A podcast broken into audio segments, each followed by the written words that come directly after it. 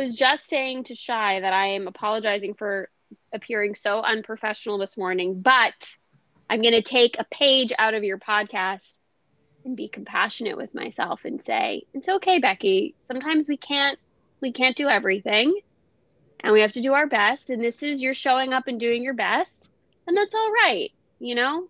Love it. As an older brother, I want you to know all I ever ask of my sisters is just that they arrive.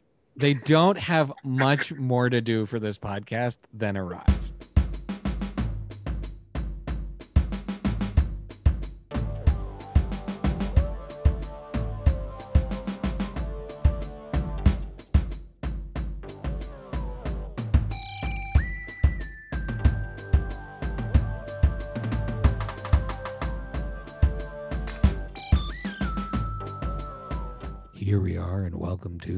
Here we are, and welcome to another episode of the Friday Night Movie Podcast. My voice is extra low and romantic today because today we are going to talk about love. We have with us the amazing relationship expert, Molly Eliassoff. I pronounced it right, Molly, correct? You got it. a podcast host, a therapist, a relationship guru is going to not only analyze the three siblings and some of our love lives, but she is going to analyze some fictitious couples. And you know how much we care about those relationships, those ships, as we say, how emotional I get about some of them. And we're going to ask for her advice. Welcome, Molly. It is great to have you here. Thank you so much for having me. I'm excited to chop up and think about all these relationships, but no formal analysis is happening. Nothing strictly out of my mouth is ever therapy unless I am in a setting that's therapy. Just throw that out there. But I'm excited to talk all things love and relationships for sure. That that that is a really good point. We don't want to. Becky is the only one who gives unsolicited, unqualified medical advice on this. That you must take. If but you she hear is the not a medical you have to professional at all. So, Molly, before we get into, we're going to just jump in in a moment, but but re- tell the audience where they. I, I usually do this at the end, but I want to do this at the top because once this gets going, everyone's going to be listening to all of your stuff all the time and booking you for appointments. What are the shows that you host, and where can people catch you? Because uh, your relationship. That's why I heard you giving relationship advice, and I was like, we need this person. For sure. So I'm at More with Molly. Uh, Molly spelled M O L L I E on Instagram. The best place to find me. I talk about everything that I'm doing there, but that's the same name as a podcast, More with Molly, M O L L I E. Um, so you can check me out there where I talk about all things that we can do to improve and enhance our lives. So that's our love life, our ability to feel strong in ourselves and our business. Um, and then on Clubhouse, if you're there, I host a intentional morning setting three days a week. So you can find me in Clubhouse, same same name. Uh, and uh, yeah, I look forward to connecting. Absolutely. All right. So let's Yeah. start. Let's get into it. I love that my sisters, when we started writing the outline for this, the first question was, all right, who's got a story about their husband or wife? And uh, I I don't know who's gonna go first, Becky or Me. Lily? Lily. Okay. Lily. yeah. Tee up the Lily has setting the for most Molly as to stories. what where, what what what is going on for you in life. I am a Jewish Canadian American. Love. Okay. Daughter of a guy from Brooklyn and a woman who's Cuban but grew up in Puerto Rico, yet was raised in Canada. I am married to a guy from Barcelona, so a Spaniard, who who we live in the Canary Islands because he's a surfer and he's a professional martial artist and he's very Spanish. And And um, converted to Judaism. And yes, he converted to Judaism, and I converted to Spain. So I live here, and he's Jewish. And um, about uh, 10 months ago, um, my parents got stuck here during the pandemic. So they live with us now. And it's been 10 months. Um, they are going to go home soon, relatively soon, in, in about two months, but that will have made it about a year. And so my husband lives with his in laws. And um, luckily, everybody gets along really, really well. But the other night, and like this has so many layers, so I'm just gonna really give you a lot to chew on here. The other night, I'm in bed with my husband. We have a newborn too, and so our, our little baby's not sleeping. And a four-year-old and a four year old. We have a four year old and a, a newborn. And, you know, we're like whispering like before bedtime. And he turns to me, he's like, you know, like, I don't, hey, like, I don't want to complain, but I just want to let you know your mom keeps like putting your dad's underwear in my like clothes pile. And, and I'm like, oh, okay, probably like he, she probably mixed them up. He's like, yeah. And you know, like, they're just like a little bit tight. and, and I go, well, I think you had to wear them. I think you could have just returned them. And he's like, Well, hey, yeah, I don't have clean underwear. I don't mind. I just wanted to let you know, maybe you want to let her know. and I was like, I can't go to sleep now. I furiously texted the story to Becky and Shy. and I was like, now I cannot sleep. So then I feel just kind of like represents the last 10 months of my life. Um, but that's a story about my husband. Molly. Love it. Oh, this is, doesn't even come with a question. Lily's just. There's no question. It's just that this just- is this is the blanket. it's statement. rhetorical. My mine. Have, I have a question. I have a question. I got, I got two little kids, one and three. We are in like a couple of weeks. We are moving out of our house, which you can only imagine is like so much work to prepare the house and go through every single last thing we own and just it's a lot a lot of work. In the midst of all this in a pandemic when i'm at home and all the time with the kids working from home and we're dealing with the house my husband is going to go on a three day surf trip. So here's my question. Is he the worst or am i the best? Which one is it Oh my god, there's so much in all of what just happened in the last like five minutes. It's amazing. okay, first of all, let me backtrack because because Lily, like, let me just make a comment. If that is if that is your husband's biggest complaint, like you're you're in a good you're in good shape right now. Like that's that's great. That's great. We're That's not first time he's bad. complained ten um, Not bad. Should he be wearing my dad's underwear? That's up for debate. that's a whole other conversation. I don't know if I'm qualified to talk about that. oh my god. Um, Becky, I I love this. Uh, you're never the worst for ever wanting needs, and neither is he. Uh, the question is how you navigate that together is really just the key. So if you've already given the A-OK, you give them the A-OK, right? But all you can do is express yourself like, hey, here are my logistical concerns. I know that you like don't check your phone while you're surfing. I know that things have been crazy with the kids. I know I'm gonna need packing stuff. I don't know, you know, like need more boxes and stuff. And, and I don't know how to move around that. So um just having open communication before he goes. This is where I'm at. This is where I think I'm gonna freak out while you're away, and this is what I'm gonna need from you while you're away. Um, so that he can show up and actually like do his part, even if it's while surfing on the beautiful waves. I very feel more. advice. I Thank feel more relaxed having heard that. Like I. Me too. like, now that's- Shy and that's I, right, and I got Shy stressed. and I are better equipped to deal Yeah. with those three days. Exactly. But well i Becky's know i just i just think like what it what it what it's helpful with is being like it's okay for my partner to have needs and to honor those but like i'm but i still have like space in that conversation it's not just about him it's like okay well then there's a balance and then how are you going to take care of me while you're not here so Yeah. and it kind of like gives me permission hearing a professional say that gives me permission to be like okay well here are like the three things or the five things i need from you because Yeah, sometimes it feels versa. like oh if i'm giving my person their thing i can't complain and just, Wait, like, Becky. I Here's the deal with it. wait. Molly said vice versa. There's the there's the part Yeah. for Vlad too. Yeah, yeah, there was there's a small caveat, right? Like, so he can like you know not only go on this trip and be, which I think is such a gift that you're giving him, you know, but also like what does he need on that trip to reset? So that way, if you're giving him these three days where you're going to kind of be under more stress and duress, and that was the agreement, so he could reboot. What does he actually need to reboot? So when he shows up, he's there more for you and more Mhm. as himself, you know. So there we go if you give him three to five things, how does he also announce three to five things? And then you just have to kind of work together to find what the middle grounds are when those two things conflict. You know, like if you're like, I want you to have phone access available 24 7, he's like, well, when I'm surfing, I can't have a little Bluetooth Right. in my ear. You know, like then you kind of chop up and figure out where is the middle road for both of you together.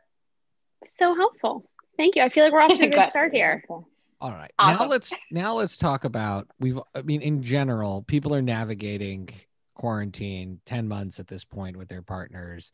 Some people in in good relationships that are getting stronger and some with uh, that are having harder times um, at, for whatever reason. What what's your sort of like base level your your one thing or maybe your two things that you say to every couple whether they're high functioning or low functioning as they navigate um, uh, 10 months of pandemic together? Okay so know what you need to cope so when I say that, I mean like what do you need to manage your own self, not even the relationship. So is that like quiet time? Is that walks? Is that fitness? Is that healthy food? Is that quality time with lots of giggles and not quality time that's just stressful? What do you actually need to cope and manage your own self to be your best self for your partnership and just in the in the home and in the relationship, especially if you have kids going out? Like what do you need to manage? Um, number two is how do you communicate about what you not only need from the interaction with your partner, but what you need from the space when you're not with your partner. So, kind of similar to what we were talking about before, it's like, what do I need when we do connect with one another to feel like we're flourishing? And then when we step away from one another, how can you respect what it is that I need and I can respect what it is that you need? So, you're able to rebound and be your best self when you show back up for each other. Everyone's wow. just like mind blown. Digesting. Well, I think I no, I think what's hard is like that's it's very it's very practical advice and seems so obvious when somebody says it out loud to you. But I think what I like what I have a hard time with is giving myself permission to do things that are just for myself and to not mm. feel guilty during that time and to not feel rushed during that time that I have to get back to the family or I have to do this or I have to do that and saying like I can have a couple of hours where I'm not organizing or cleaning or putting the kids' clothes away or like, you know, because I feel like every moment I'm awake, I need to be doing something productive for other people in my house. And so it's just it and I think it just it takes practice, you know? It's just like practicing, you know, the habit of See, you gotta get you gotta be sorting yeah. more of mom and dad's mail and producing a podcast for your siblings so you can be doing things for people outside of your house also. Yeah, only I, if don't worry, don't worry. i am sure. I'm sure I'll get there soon. I, am still receiving like all of their their like healthcare checks. yeah, I I, I will really be returning them to you soon.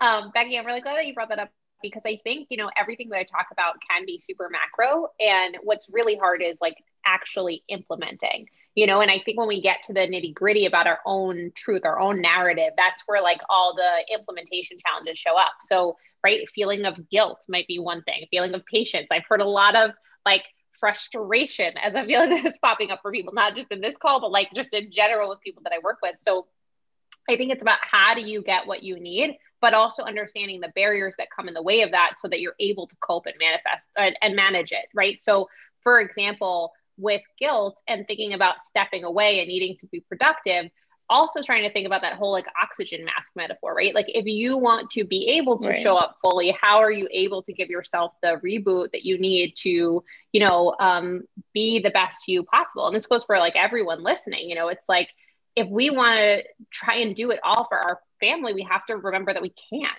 And that's why we have a partner, or if we're alone parenting, that's why, you know, we need to do things in the recovery moments, even when going to the bathroom or splashing water on our face to show up more for our kids when we come back into the space. So I'm really glad that you brought that up. I, I hope we keep going into like nitty gritty examples. I think we have more coming, so we can talk we about. Do. and in fact, we're going Great. to move into the realm of of fictitious pop culture characters because this podcast promises people not to do anything timely or important and uh, we already just did some timely and important things so we better we better segue soon let's so let's just talk before we before we give some couple advice let's just take a moment molly specializes in uh, I don't know if it's celebrity couples, but you specialize in high functioning people who are couples, right? Like, like, isn't that one of your specialty areas? High powered professionals, so celebrities, like award winning performers, athletes, um, CEOs, you know, lawyers, doctors, etc. So, so now we're going to name just talk through some of our favorite relationships like fictitious relationships of all time later we'll go in and we'll get some advice for some of the other ones but i'm just going to talk about i'm going to start by talking some of my favorites of all time and why and and then you know molly if you want to like weigh in at different times because i'm sure you've heard of like 10% of these, which will also make it kind of funny. So my first one, my most important one is Aang and Katara from the last Airbender series. These are two people who, at the age of 13, were refugees and fought their way across the earth essentially to unite a kingdom and depose a despot and while they might have they might have dropped into the friend zone at different times at the very last minute of the stories you realize these two were really meant together.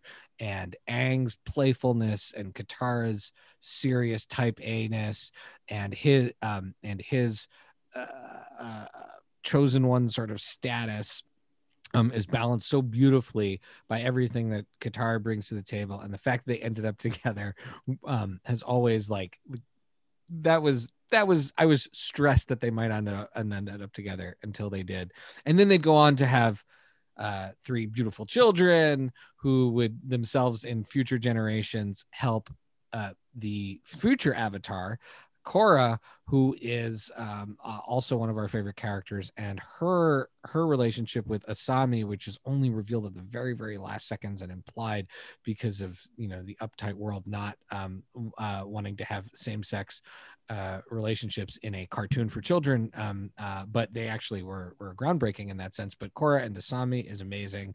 Um, uh, another relationship that really uh, means a lot to me and has been developed beautifully in the subsequent books. Um, and here you have Korra, who's kind of like all physical, and Asami's very cerebral, and I love their relationship um, so much.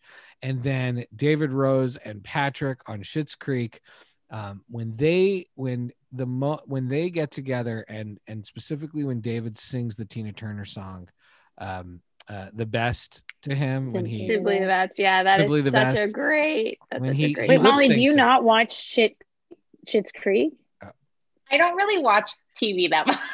So, so if you're gonna watch, if you're so, gonna watch one thing, this might be the thing. So David Rose is this very privileged kid who ends up they lose everything and he and he lives in this town and he ends up eventually learning business skills from this other guy Patrick and they fall in love but the process of them falling in love is so beautiful and letting their guard down and being vulnerable with each other but also being business partners and and, and helping each other is just um, uh, wonderful in this very small town. Um, and then my all-time favorite probably is Leslie Knope and Ben Wyatt from Parks and Rec. Leslie Knope is a former public servant myself. Leslie Knope and her super nerdy REM loving uh boyfriend uh, Ben Wyatt. Like to me, they the two of them are if I married like two versions two parts of my personality ended up together. Is why I love them. Love it, and I'm obsessed with them. That is the that is the one out of all of them that I know, and I'm okay. obsessed with that whole story. That's a That's great. Good. That's a great, a great, one. They're a great couple, and yeah. And all right, Lily, who are your favorite ones? Lily especially I, likes what, Star-Crossed. What I was gonna say, what's my thing about couples, fictional couples, is the more star-crossed, the better. Um, and is there Becky a greater star-crossed love story. And I mean, like these two put Romeo and Juliet no, to shame. I know. There is no better than Jamie and Claire from Outlander. No one better than Jamie and Claire. And Jamie if you don't Claire watch TV, you one. can read the book. Like you could read, like I read the first book. If you read the first book, you don't need to watch the show. The question I mean, is, is do you that like, book is like you do can't you stop. Like frontier medicine, time travel and old um, English romance. The greatest I mean, that's just like I mean, it's like a triple threat shy. I mean, it's so Jamie and Claire. Okay, just in case there's a small chance you might ever read the books or the, or even just the first book or watch it. I'm not going to get too deep, but I will just say across literal like two people who are so meant together to be together that like 200 time, years couldn't sep- time, time nor space, nor space could, se- could, could keep them apart. Them. They would find a way to be together. Right. And it's like very intense. So Jamie and Claire in the number one spot. And then um also very star crossed crossed, very like a gigantic story. Also a book Becky recommended to me but it is a famous movie. Whoa, whoa, But whoa, Becky okay, 'cause I'm like, the how many books are we talking about on this show at this point? Shy doesn't like to read.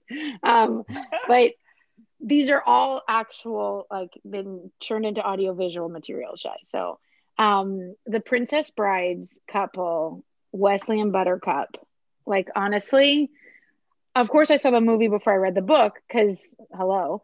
And so then Becky was like, "No, you really should read I the think book. It's really book, good. I think the book might have even come out after the movie. I'm not sure which one is first. no, I think the movie is the book is first. Then okay, I don't know. I don't know, but those two, like again, star-crossed, meant to be. They spent really a lot across- of time arguing and insulting each other, which I feel like So did Jamie and Claire. Fire, shy. Gotta have fire and passion. So do me and my husband. That's like true. most people think we're fighting, and it's just a normal talking volume for us. So, and then, and then I'll I'll, I'll let Becky go more into By, this. by the one, way, when you're speaking of fighting, my sisters laugh because they make fun of like my wife. I love you more. Oh no, I love you more. No, That's I love you say. more. No, don't yell. Shy, don't yell at me. I'm so sorry. I love you. That's them fighting.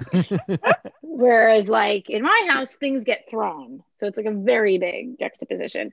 Um, and then I'll leave like Coach and Tammy for Beck because that was on your list, and you're the one that recommended those that show to me. Um, those are like hashtag couple goals, Tammy and and Coach Eric. And then my other one, I think that like I, I can't not put on the list is Monica and Chandler from Friends, who started off as friends, and they're not star-crossed, but like there was some you know drama of them getting together, and ultimately like the best friend marriage. They're the better So- couple on that show. Like they win that show. Whereas Ross Phoebe and and Rachel Mike to are this pretty good, day, I'm like, "Ugh, are Ross and Rachel even still together? But my, Monica and Chandler, unstoppable.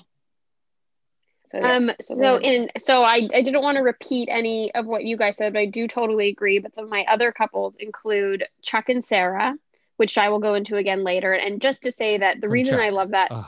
from Chuck, the reason why From I love Chuck and show, Sarah Chuck. from the show Chuck is because it's proof that the nice guys do get the girls. Like the nice guy gets the girl. And and I think that's just a great example of someone being like a good person or two good people coming together and like And they bring know- out good things in each other. they bring yeah they bring good things in each other and like she's presumably out of his league but like no when you're it's about values right? And i feel like for those two it's about like they're both good people. Anyway so chuck and sarah and i love i love the evolution of their love story. It's so well done. Next one is a new one rayla and callum from the dragon prince because it's complicated but this is this, this is very it's these also are cartoons. anim- Molly. animated series Okay, this is like So Shy and Becky's thing. but like lily loves a star-crossed one's lover saying you have to situation they're they Lily loves a star-crossed lover situation. They are from two different Races. races, like not even just like yeah, Not like they're from races like or all people are human. Yeah, they're different species. No, like t- two different Species. species. basically that are at war and hate each other, and they're you know, and they come together and have a shared purpose, and from that their love grows. And all I'm gonna say is, he literally grows magical wings for her to save her, like something that's impossible for humans to do. So I'm just saying, like when you are really in love, you can you can Okay, achieve you're selling things. this to me. You're selling. Yeah. this Oh my oh God, you oh, yeah, would love he, the Rayla he, he transcends like he Trans- is able to transcend the previously thought limits of his quote unquote species to For protect her. her. Um, and she's in up- general the one that's protecting him, which is also the best part. Yeah, like it's he's adorable. he's very meek. it reminds she- me kind of of like the yeah in, in like in Force Awakens of like Rey and and and Finn where she And- and he's Chuck like and keeps like protecting yeah Chuck and Sarah right oh yeah right um uh coach coach uh coach and Tammy Taylor which I don't if you haven't seen Friday Night Lights I mean That's that another pe- one. pe- Oh my god! people really As- do talk about couple goals and I think the reason that's important is because For your it's like the profession, I think it's a cool show to watch. it's the it's Friday the adult it's the adult couple goals. You know i think a lot of the ones we've mentioned but or maybe it reminds me a bit of, of um, leslie and ben leslie knope and ben wyatt because it's like it's a very adult relationship and it's like ooh i want to have that kind of adult relationship one day.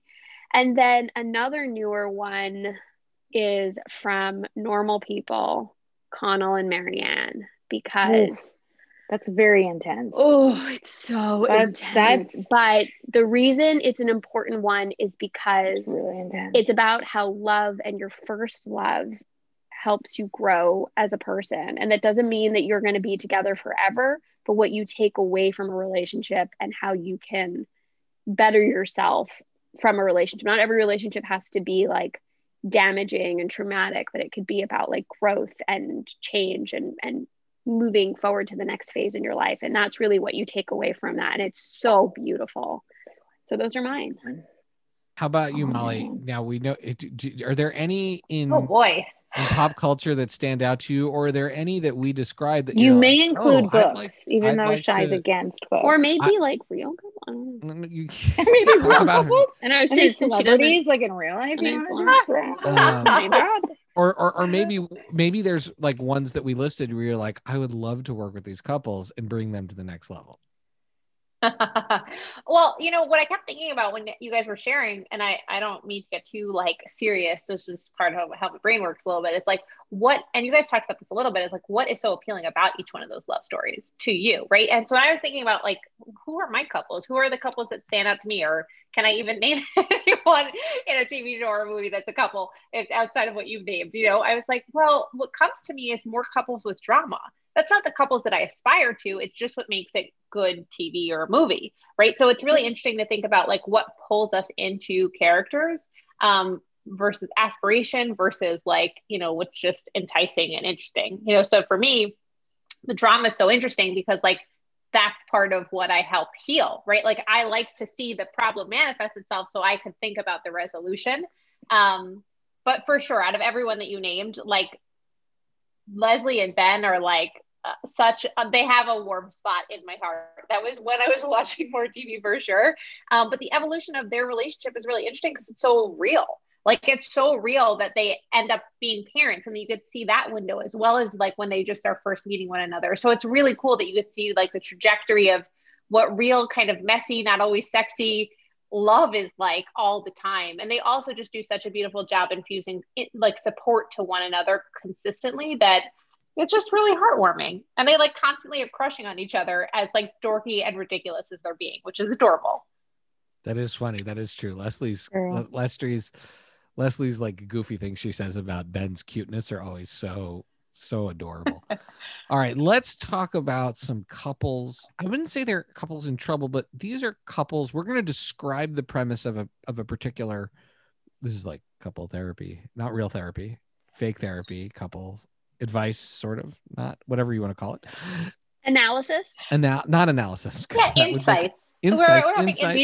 Insight. Not So insights. Lily, Lily's going to set up our first one. Lily, Great. set it up and try to set it up with this one less rhetorically and with a specific question. Okay, very specific question.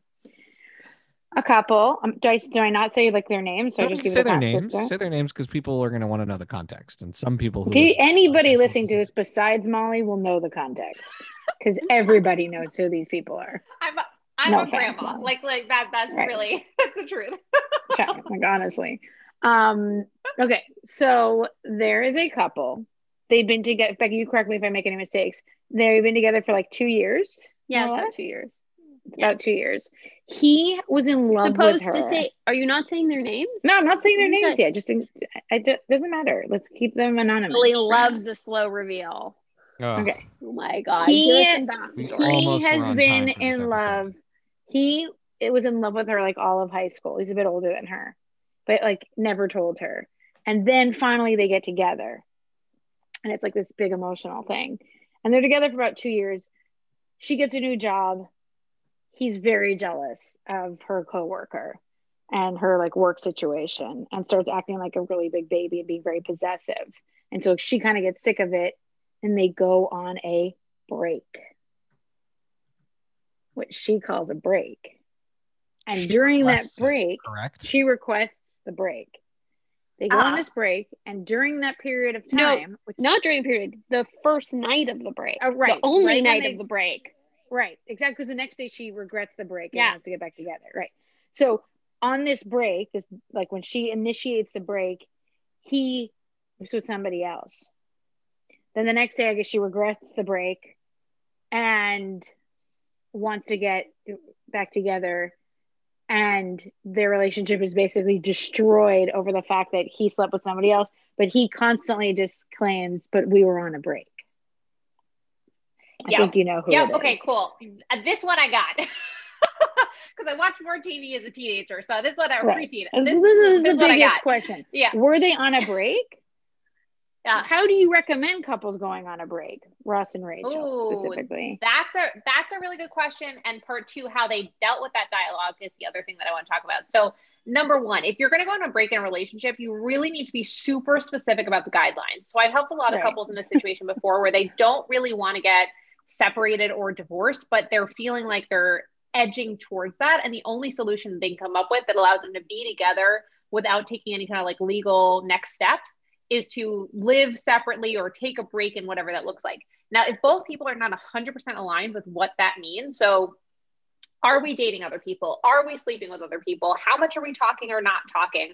Are we living in the same home or are we not? Like, how much are we sharing about each other's inner lives and just lives in the day to day? It's so important because then you guys are at least synced up on what the ground rules are. And everyone knows that, like, we are respecting what those things are and knows what to anticipate. Because I think one of the scariest things for people on a break is like the what ifs. Well, what if they're doing da da da da da da da, like seeing someone else, Right. flirting with someone else, etc. What if they realize they don't need me? All these other things.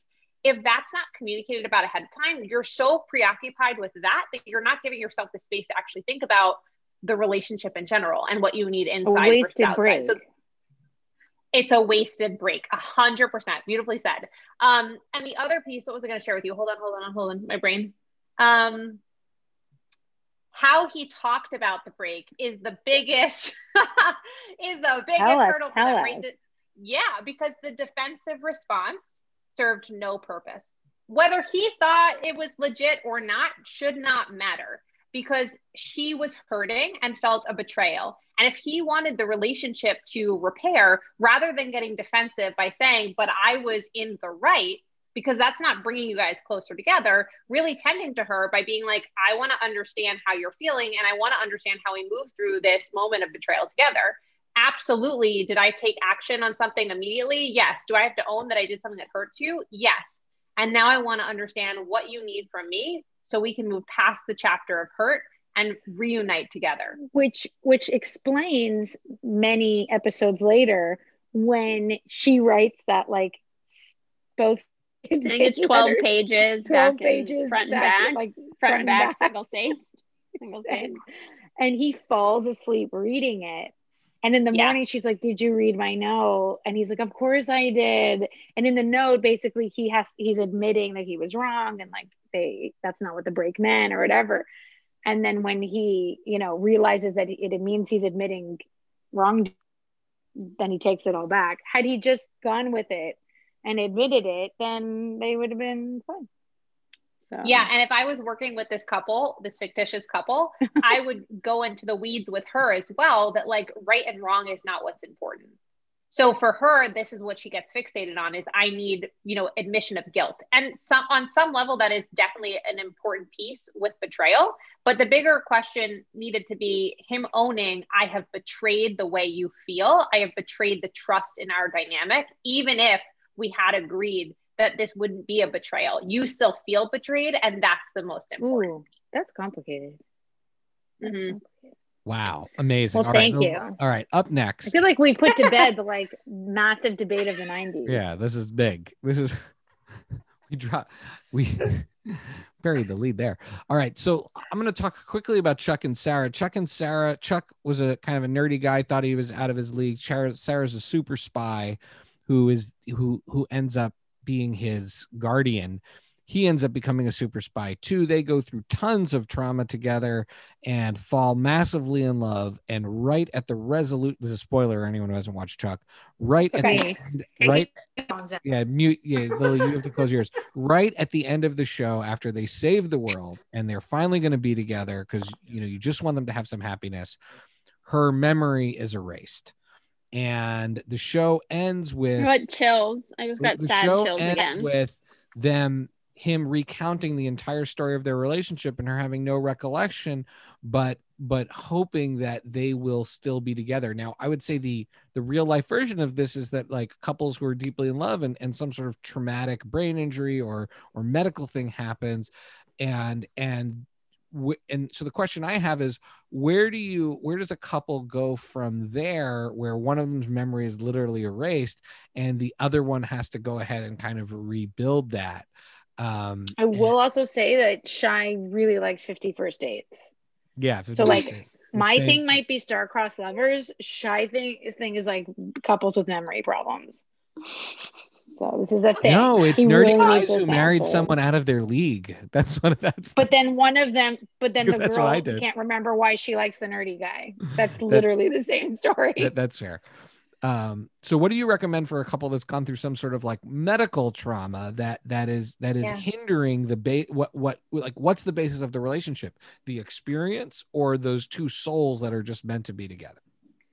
Okay, so oh my god, so much. So that's really intense and also makes me think ready i have one reference like amy and rory like a little doctor who is in my back pocket do you guys you don't oh. none of you are doctor who people no no no that's no. definitely a blind oh, spot i've seen like a little bit of okay, doctor cool. who but never been like i mean like i know who the but, different but please are. share the reference I yeah, love so the, the, new doctor, the, well, the girl doctor. I, ha- I, haven't seen the new doctor as much. I only like saw two episodes, but She's Amy best. and Rory, I'm not. Jodie. They're not an ideal. Yeah, yeah. They're not an ideal love story um, in my mind, but one thing that happens early on in their in their season is that she totally forgets who he is, like a hundred percent. So this is like the same kind of narrative, and he is like undying in his love for her, and so it's this. Anyway, go watch that if you want another reference. It's just like this. Um, so I think it is a really big challenging thing. This is also something that would happen like if one person got Alzheimer's, right? Like how are you going to stay mm-hmm. dedicated and committed? And how do you want to really keep showing up for that relationship and that person? And that's really individual in terms of the decision. You know, how much Chuck really continues to pursue them facilitating and strengthening their bond versus accepting that there's a loss there he loves the person that was and doesn't want to attend to this person as much. That's usually not what ends up happening, right? Usually there's a fight for repairing the bond or even just staying close to that person because they mean so much. So I think it's really important to like honor and nurture your own memories if you're in Chuck, right? So you're jotting things down, you're recording, you're remembering so that you know you're not alone and you also don't feel like things slip away from you as you move through things. That you have a ton of patience for yourself, that you're showing up for this other person, whether or not you're going to get any kind of reciprocation. Um, and that third, like you hold on to your purpose, right? If the purpose is to like have feelings of these loving moments and reconnecting them with that other person, then it's going to take a lot of energy and patience. It's going to take a lot of just committing to the fact that you want to show up each day to be next to her, to be next to the relationship, to get any inch closer. And that may be all you get. And if that is what you choose, then that is a, a very tireless and beautiful journey.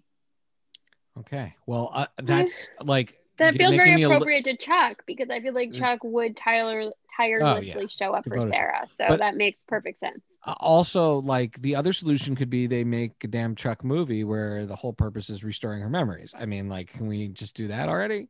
All right. My yeah. other one is this is this is a, this is a couple. You know, um, uh, this is this is, this is going to get deep too. You know, Han, he's a scoundrel, had a lot of lovers across the years, not really a joiner. Leia, an idealist, fighting as a rebel for a cause, a politician herself.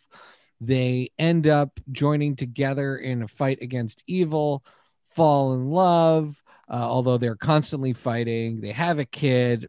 That kid turns out to be a bit of a bad seed, murders all of the Jedi's and joins joins the Force First Order. Um, although he is eventually redeemed, um, uh, when he initially when he initially uh, murders all the Jedi's and joins the bad side, Han's reaction is to basically just bolt and leave and go back to being a smuggler running across the galaxy and and kind of abandons Leia. What's your recommendation for a couple where the instinct is to run away? uh, when when something happens, something that maybe is a little bit out of your control? So I love this question and I love the reference. Thank God you gave me more background because I have watched a little bit. I haven't seen enough of this very big classic. Um, and it's so interesting to hear it broken down this way. Um, yeah, so there's um, there's this thing called attachment theory, which is really interesting. And I can go into that as much or as little as you want. There's a bunch of books on it. There's a really simple book that I sometimes, I don't always recommend it, but it just breaks it down pretty simply called Wired for Love. Um, but there's other books called like Attachment. Um, and basically, the concept is like early on, this is a really simplistic way to describe it. Early on in our upbringing, often it's like a mother child connection. We start to build um, a bond and we start to understand as a little kid how much um, we are going to get soothed or supported based on our parent, in this case, the mother's um, reaction and interaction with us. And we start to internalize that as the truth of the way all relationships and interactions are going to have, even if consciously we understand that that's not a truth. Um, and it doesn't have to be the mother, it can be a father, another uh, adult figure in your life. And um, we start to unconsciously play that out basically in other relationships as we even become adults friendships and marriages etc so what i would say for luke is like you know whoa, whoa, there Han, could have been Han, Han, Han. Luke's her Han, brother. sorry Hari. That, that would be very Han. weird. Luke and Leia are twins. Great, thank you. See, I told you I watched a little, but not enough to know. Okay, so I'm, uh, this is heavily based on the the maligned sequel series that I'm asking these questions. though, Got it. Got it. Got it. Got it. Thank you. Um, thanks for the understanding for what I don't know. Um, so what I would say for Han is there probably was some intense understanding of abandonment or leaving when things got too intense or too dicey in the home, and that that is the safest way to recover. So they might have been used, he might have been used to, you know, a parent who was really cold or distancing or moved away or left. Well, he Um, was like an orphan, so- abandoned, like you know, There you go. uh, character. So There you go. So then, then what ends up happening is he uses that. We all do. We use that, our attachment patterns that we learn early on in our relationships as adults. So the goal as we get married or we have long-term partners is to find repair in that, so we get to a place of security rather than something that feels like it moves a lot. So the goal for Han and Leia is to really find that repair of solid ground together. So, what does Han need to know to feel safe returning and staying, even when things get scary and dicey? And then, what does she need to communicate to him to say that that's like really important to her? oh, wow. So in the end, they do see each other one last time, uh, and then his son Yeah. murders him, and then It's um, their son. Their yeah their son murders him, but It's awkward. But then she plays a role in her dying moments to turn her son back to the good side, and he reconciles with his father through a, like a spiritual moment and ends up helping uh, save the universe But- before he dies too. but I wonder, shall like Very I think- Shakespearean. but like, do they have to be like divorced or whatever it is in the galaxy? I don't know what the legal term is out there, but like, like does, is that the only way it kind of works that their son is evil? Like, I feel like could they have stayed together and been this happy color and have an evil son? Like I, I, you know, I feel like they were if they were going to make their the son evil, it's sort of like these two were doomed. And is there any scenario in the Star Wars universe that they were going to stay together? I think when we were kids and we watched the originals, we assumed that they would stay together. Well, in the books they stay together, just so you know, and but they do have one kid that ends up a bad seed because of the genetic like predisposition of evil from Oh, the evil. from the grandfather Mhm. from Darth Vader. And they do stay together. I think so. Yeah. I mean, I don't really. I mean, I didn't. I didn't read all those books, and they've now been canceled out by Disney anyway. All right, let's get to our next right. couple. I'm gonna I'm gonna do this one. So the Duke of Hastings and Daphne What show is this? I have no idea what we're And- talking. and Oh, Daphne so this is like the newest, like Molly. This is like the newest, hottest show on Netflix that everybody's Okay, talking it's called about. Bridgerton. It's called Bridgerton. It's no it takes place in but it's fun. place. But it takes place in Regency, England, which is the like 1800s, early 1800s, I think. I don't know. I had to, It's the definitely had to 18th century. Wikipedia that. Uh, no, 19th century. It's the 1800s. No, I, I isn't it before the 1800s? No, No. Don't know. 1800s. Okay, that's completely. I mean, it's not completely irrelevant, but it is relevant to the to the issue. So, Duke of Hastings and this young woman, Daphne Bridgerton, yada yada yada. They get married, but prior to getting married, like one of the big conflicts before they decide to get married is that he tells her he can't have children. So he doesn't want to mm. marry her because that would like ruin her life if she, you know, if he would take that away from her, this ability to have a family. But she says, no, no, no, I love you so much. I'm going to marry you even though you can't have children. You are She enough for me. also was like looking down the barrel of being like shunned from society if she didn't find a husband. So it's a bit Right. forced, So but it was a bit like- they had very few basically the options were he was going to die in a duel or she was going to marry him. Right. Like those are the Or she'd choices for her honor. Or she'd to- be a spinster. Like she was going no, to protect like, her honor. Okay. So Yeah. the point is they get married. He says, I can't have other, children. She goes, It's fine. This is better than nothing. Then they realize, you know, they love each other so much. And he's still so upset he's not going to give her children. Um, and she's like, Listen, it's fine. I I have grown to love you enough. You're enough for me. She later finds out How babies are made. how babies are actually made. Lily, who's telling this? You or me? You're so annoying. So oh my god, it's like having a conversation with mom. I'm You sorry, spent I too much time with her. But I nodded off. What's happening? I, I would tell you, Lily stopped interrupting. So I'll basically, mute myself. they've been married for a little while now, and it comes to light that she doesn't know how babies are made. And it's not that he can't have children, it's that he won't get her pregnant. But she doesn't know what babies are made, so she just assumed he can't have kids. She doesn't realize that he's like not finishing the deed and getting and like trying to get her pregnant. Um, and this obviously causes like mass, I mean, this is like a massive issue. Can't he can't have children or he won't have children. And I'm not going to tell you how things end, but I'm curious. What would your advice be on how to have this very awkward conversation of being like, by the way, it turns out I didn't know how babies were made. By the way, you were telling this massive lie to me. Like, how does one even approach that? Because I'm going to say it's So- not done in a healthy way. It's done in like a really, really bad way in the in the show. And I kept thinking to myself, I can't imagine how you would have this conversation in a productive way. Okay, I can definitely break this down. I do have a clarifying question. I don't know if there's a way to be uh like discreet in, in your explanation, but I'm sorry. What is the what is the reasoning that he is not willing to Oh, have Oh yeah, he so he's not promise. Lily. Shh, shh. He hated his father. Hated his father, whose father's sole ambition in life was to have an heir. So on his father's deathbed, he swore, which back then was a very big deal. He swore to People his kept their father promises. That he would never have children, so as not to carry on the family line and the family name to punish his father. So it's pretty arbitrary, basically. Okay, so it's how how candid I- can I be in my question? No, you You're can very be super completely- candid. This is I, I was Lily okay, wants to so then- note that our podcast is I'm- Okay, so to be clear, Wait, I'm watching this with my mom, and she's just like, "Just break your stupid promise to your stupid dad and have sex properly with that girl." This is so my he'll, mom they'll have the sex. They'll have sex. Okay. He just pulls out. he, he, yeah, and Got he just it. like into a tissue. It's very it. funny. It happens many times. Got it. Oh my Got god. it. So I'm definitely not watching that- this show with mom. I Yeah, I already watched watch it. Outlander. That's a whole other out. therapy session, lady. so wait, so is that now her understanding of sex until So- she finds it out later? So she knows that you have sex and you have sex to have Okay. babies, but she doesn't know like how I guess the baby What part egg is made. That that they need, Got it. um, as it's put in the show, a strong seed. a seed.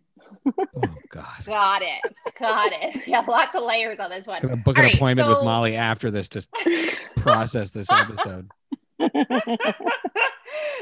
so I would say, you know, the first thing to, to do in any kind of really dicey conversation with your significant other is what I call a self date. So that's really sitting down and thinking to yourself, like, what are you trying to communicate? What is the main point that you have? Because if we don't, what ends up happening is we, I'm not we, like most of the time, sometimes it happens a little more organized than this, um, it becomes like throwing spaghetti on the wall. So I always come to the reference of like if you've ever watch like a news morning show, usually they have like what they're talking about at the footer and also behind them. So you know at all times, like right now we're talking about this event and here's pictures of this event. And so you're like so tuned in, even if you're just like looking and then moving away.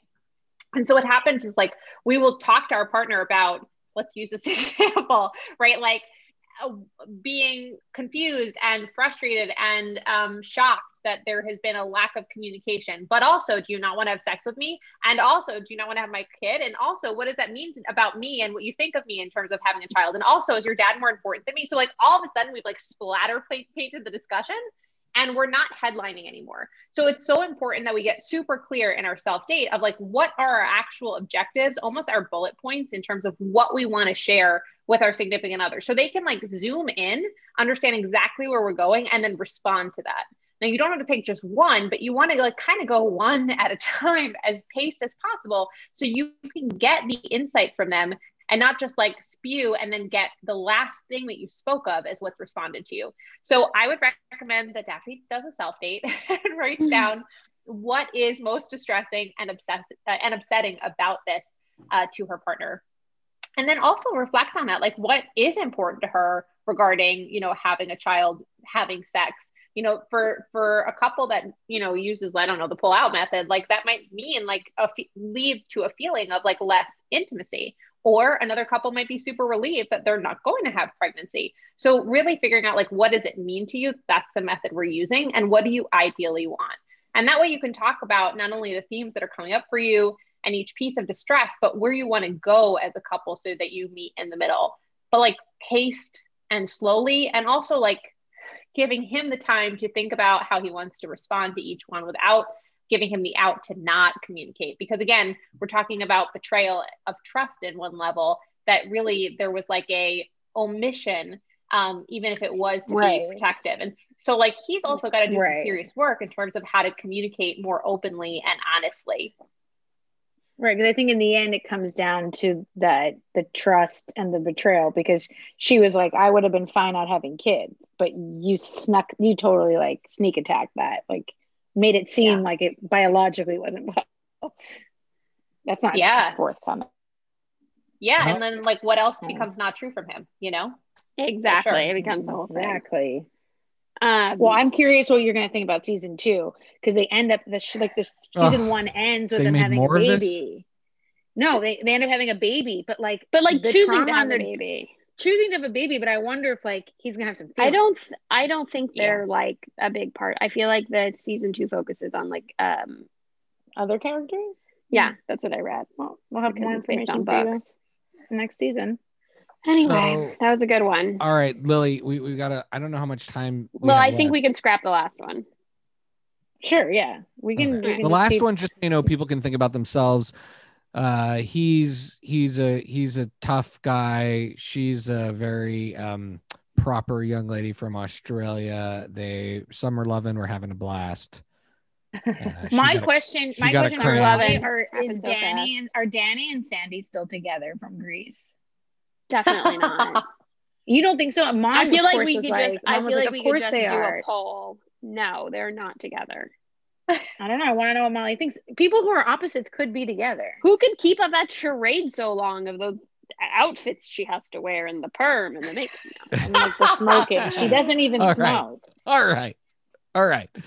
Let's go to our shout outs and Rex, what we've been watching, what we think is good, what we think is not good, our, our, our, our buys, our rents, our mez. Lily, what have you been up to? Um, so a good friend of mine, uh, shout out to Josh Ashraf, the um, former uh, guest, former guest, cinematographer, filmmaker, uh, com- music video director, music video director, all around wonderful childhood friend, um, was adamant that I watch the morning show. Um, bringing this back to Jen Aniston, okay, um, which most things should come back to Jennifer Aniston, and um, I he was like, it's the production value. He's like, you got to watch it. It's like beautifully done, like in terms of like the production of a show. He's like, the story uh, is good, and at the end, I'm not sure I like the ending, but he was like, I just think as like an example. And so uh, I've been watching it. Mom loves it. She is super into it, and um, uh, yeah, I'm, I'm intrigued enough. Look, when you, I think when you get to watch a show with such amazing acting, Steve Carell, Jennifer Aniston, Reese Witherspoon, uh, it's a joy to watch. Crudup, who like ah, plays like a on, weird manipulative weirdo in it, and he's like definitely the bad guy, but he's so good looking that I keep being like, "Mom, he's not that bad," and she's like, "What's what's not normal, Lily?" And I'm like, "It's not my fault. His face looks like that." Anyways, so I've been watching that, um, and finishing up uh, Cobra Kai. Jose's nervous because all of his students have already watched it because it's about martial arts. And he's like, I don't know the ending. I don't want anybody to tell me. We haven't finished the ending of season three. And I was like, well, that's on you, man. Yeah, Um, less so surfing. At this cute. point, if you don't know what happened, I mean nothing. I mean nothing really happens at the end of that. Nothing season. happens. That that that's, like, season one is like a his prequel last to a better five season. minutes. Better. Yeah, the last Um, five minutes of obviously season is not relevant. gonna get into this. I want to shout out to um Kennard because Kid Nerd Raymond, our Yeah, another Kid one of our amazing repeat guests. amazing repeat guest. She's just so fantastic. I watched the show Lovecraft Country months later than you guys. I couldn't like that's I just couldn't keep up with like. Well, I mean, you nearly died during that period. Like you. Yeah, I had a Speaking rough of childbirth and stuff, like thank God you're okay. Like you didn't Yes, have time to I- watch that show. I did, yeah, and I, I missed that. I missed a bunch of episodes of the podcast, and I'm and um, so I was not able to like, and that's a show you really need to like invest time and energy in. I finally finished it. I wish so badly I had a whole podcast to talk about it. There's so much there, but I re- highly recommend if anybody has watched the show and is listening to this, and you've not heard Shy and Becky and Kennard's episode about that show, go back and listen because I literally like it was a learning experience. Oh, you're Listening- so 'cause- kind. So your rec is an episode of our own podcast that yes, you weren't my on. Aw, rec thank is you. the Lovecraft Country episode of this podcast. I watched the whole show. I set up. I listened to the episode, and I literally like was like taking notes. And I consider myself having done cultural, like my degrees in cultural studies, and be a very analytical person and enjoy consuming pop culture. I get it. But then, then listening to other people talk about this show from a different perspective, from her perspective, your guys was like mind blown at how much was there and how important um, I actually think this show is. It's it's too bad that it's in like a very horror type genre because not a lot of maybe a lot not everybody it's, it's like right for everybody. Um, but it was fantastic, fantastic. I do. Like, I do want videos of mom reacting to all of the horror scenes. Mom, I so my husband loves horror. My mom hates horror, but she didn't want to miss the fun. She like her level of FOMO She's serious was bigger FOMO. than her fear of of terror, like horror stuff. So she basically would sit on the couch, cover her eyes, and go, "I'm going to throw up. I'm going to throw up. This is so scary." Then she'd go into the kitchen and shout from the kitchen, "Tell me everything that's happening." I think she liked Um, it in the end. It's, It's, it's pretty it's a cool. cool. It's a cool show. All right, Yeah. Beck. What are you watching? So I have been watching so many good movie previews. I don't have the energy to watch the whole movie yet, but I am so excited to see One Night in Miami and to see uh, Promising Young Woman. Those are like Well, the Promising two Young previews. Woman looks very cool. Alison Brie. Promising Right. Young Woman was Amazing. very no, good. it's um Carey It's Mulligan. Carey Mulligan. Alison Brie isn't in that. Oh, she Maybe is in it. she's in Alison it, Brie is in it, but the main But she's not the charac- main Alison Brie- character. the main Oh. character is Carey Mulligan. Um, and and I really want to see One Night in Miami. Um, but it's like it's two hours long, and I just like I rarely have two full hours. What's so I have one to night in commit. Miami about? That's the Regina King directed film Oh, with like cool. Awesome. yeah, the one that's like yeah. So I'm really excited to do that. I can't wait to see her as a director. I mean, it just seems so exciting. She's amazing. So I don't really have the stamina to watch like a full two hour film, so I'll have to break it up. But I've been watching great movie previews. And honestly, just at the end of the day, I put on like a half an hour of psych. Like I don't even watch a full episode. Like I keep I watch them in chunks and it just like it shuts down the system. I have a lovely night's sleep. Um, so I'm Ye still butter really snaps. enjoying I'm Bring just those enjoying cortisol those like, down. the nicknames I mean, are so good. I'm not kidding. That uh so I just watch old episodes of that and it it really helps with that nighttime anxiety. So uh that's where I'm at. Molly, how about you? Is there? Are you watching anything?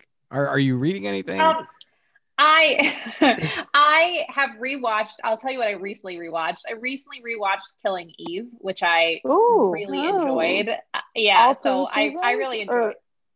I've seen all three seasons. I just rewatched like two episodes. 'cause Like I said, I don't watch a ton of TV. I do like watching Psych though. That is part of my nighttime routine So- periodically. So I Uh, st- uh, so Promising Young Woman is by the executive producer of Killing Eve.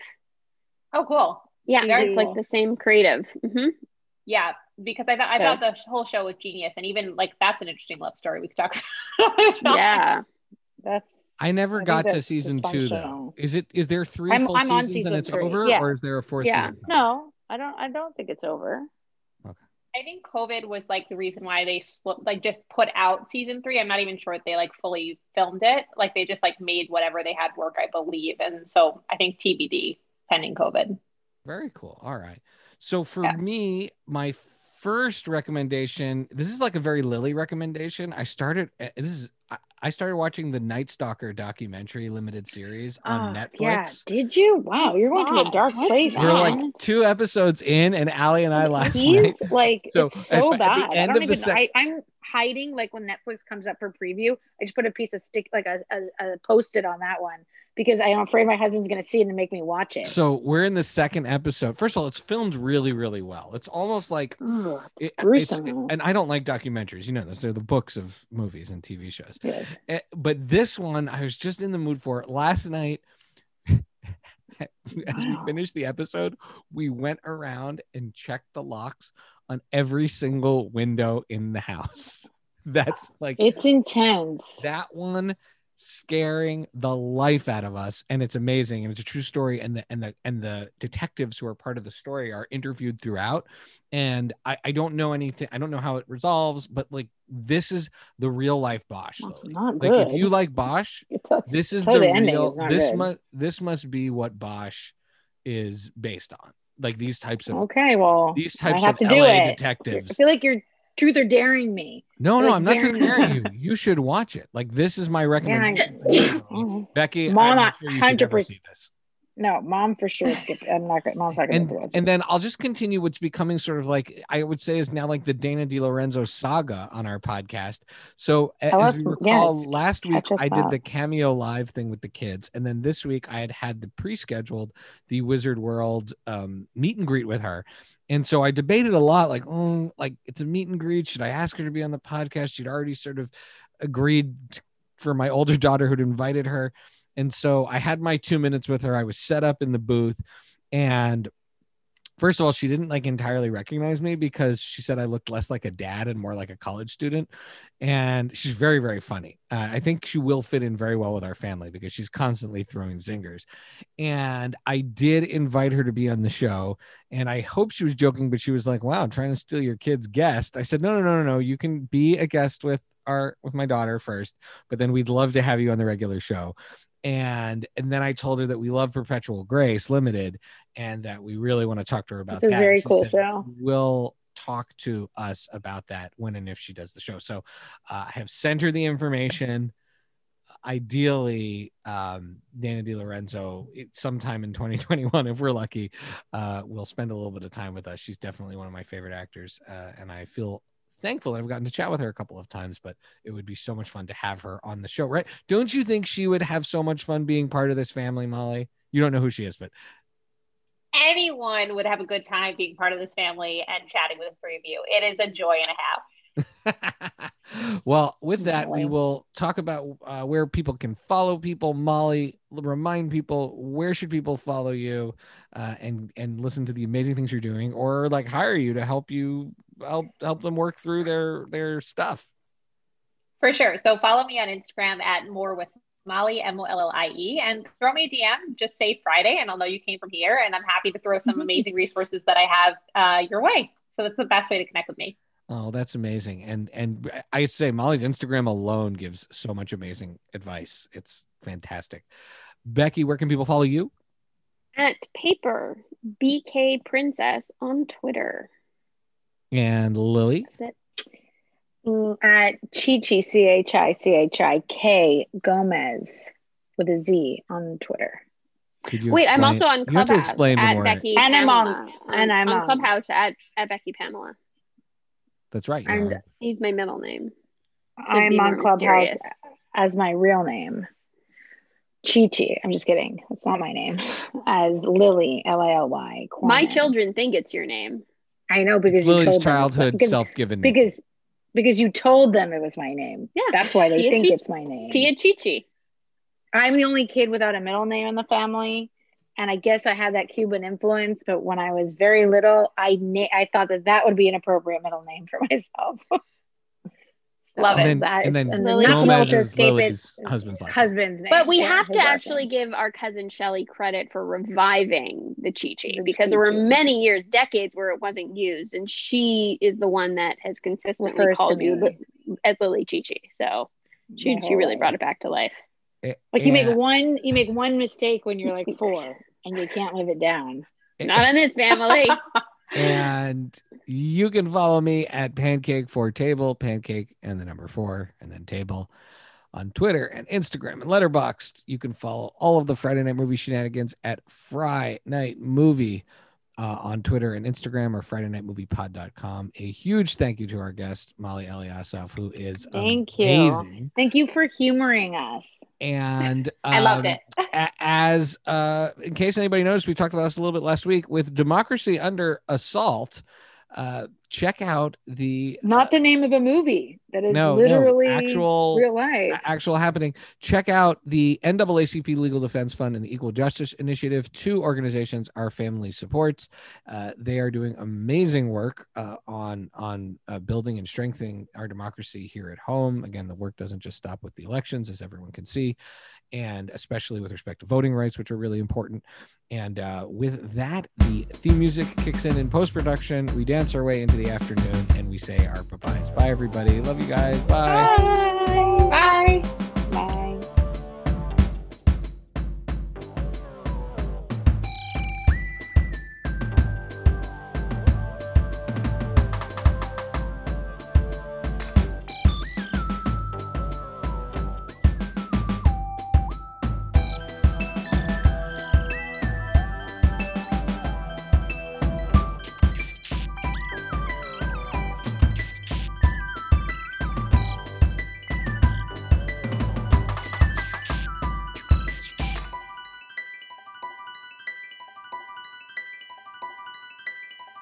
I- I'll be there in a sec, but I said I have a heart out. Otherwise, Mollie would have to charge us, like for That's this right. session.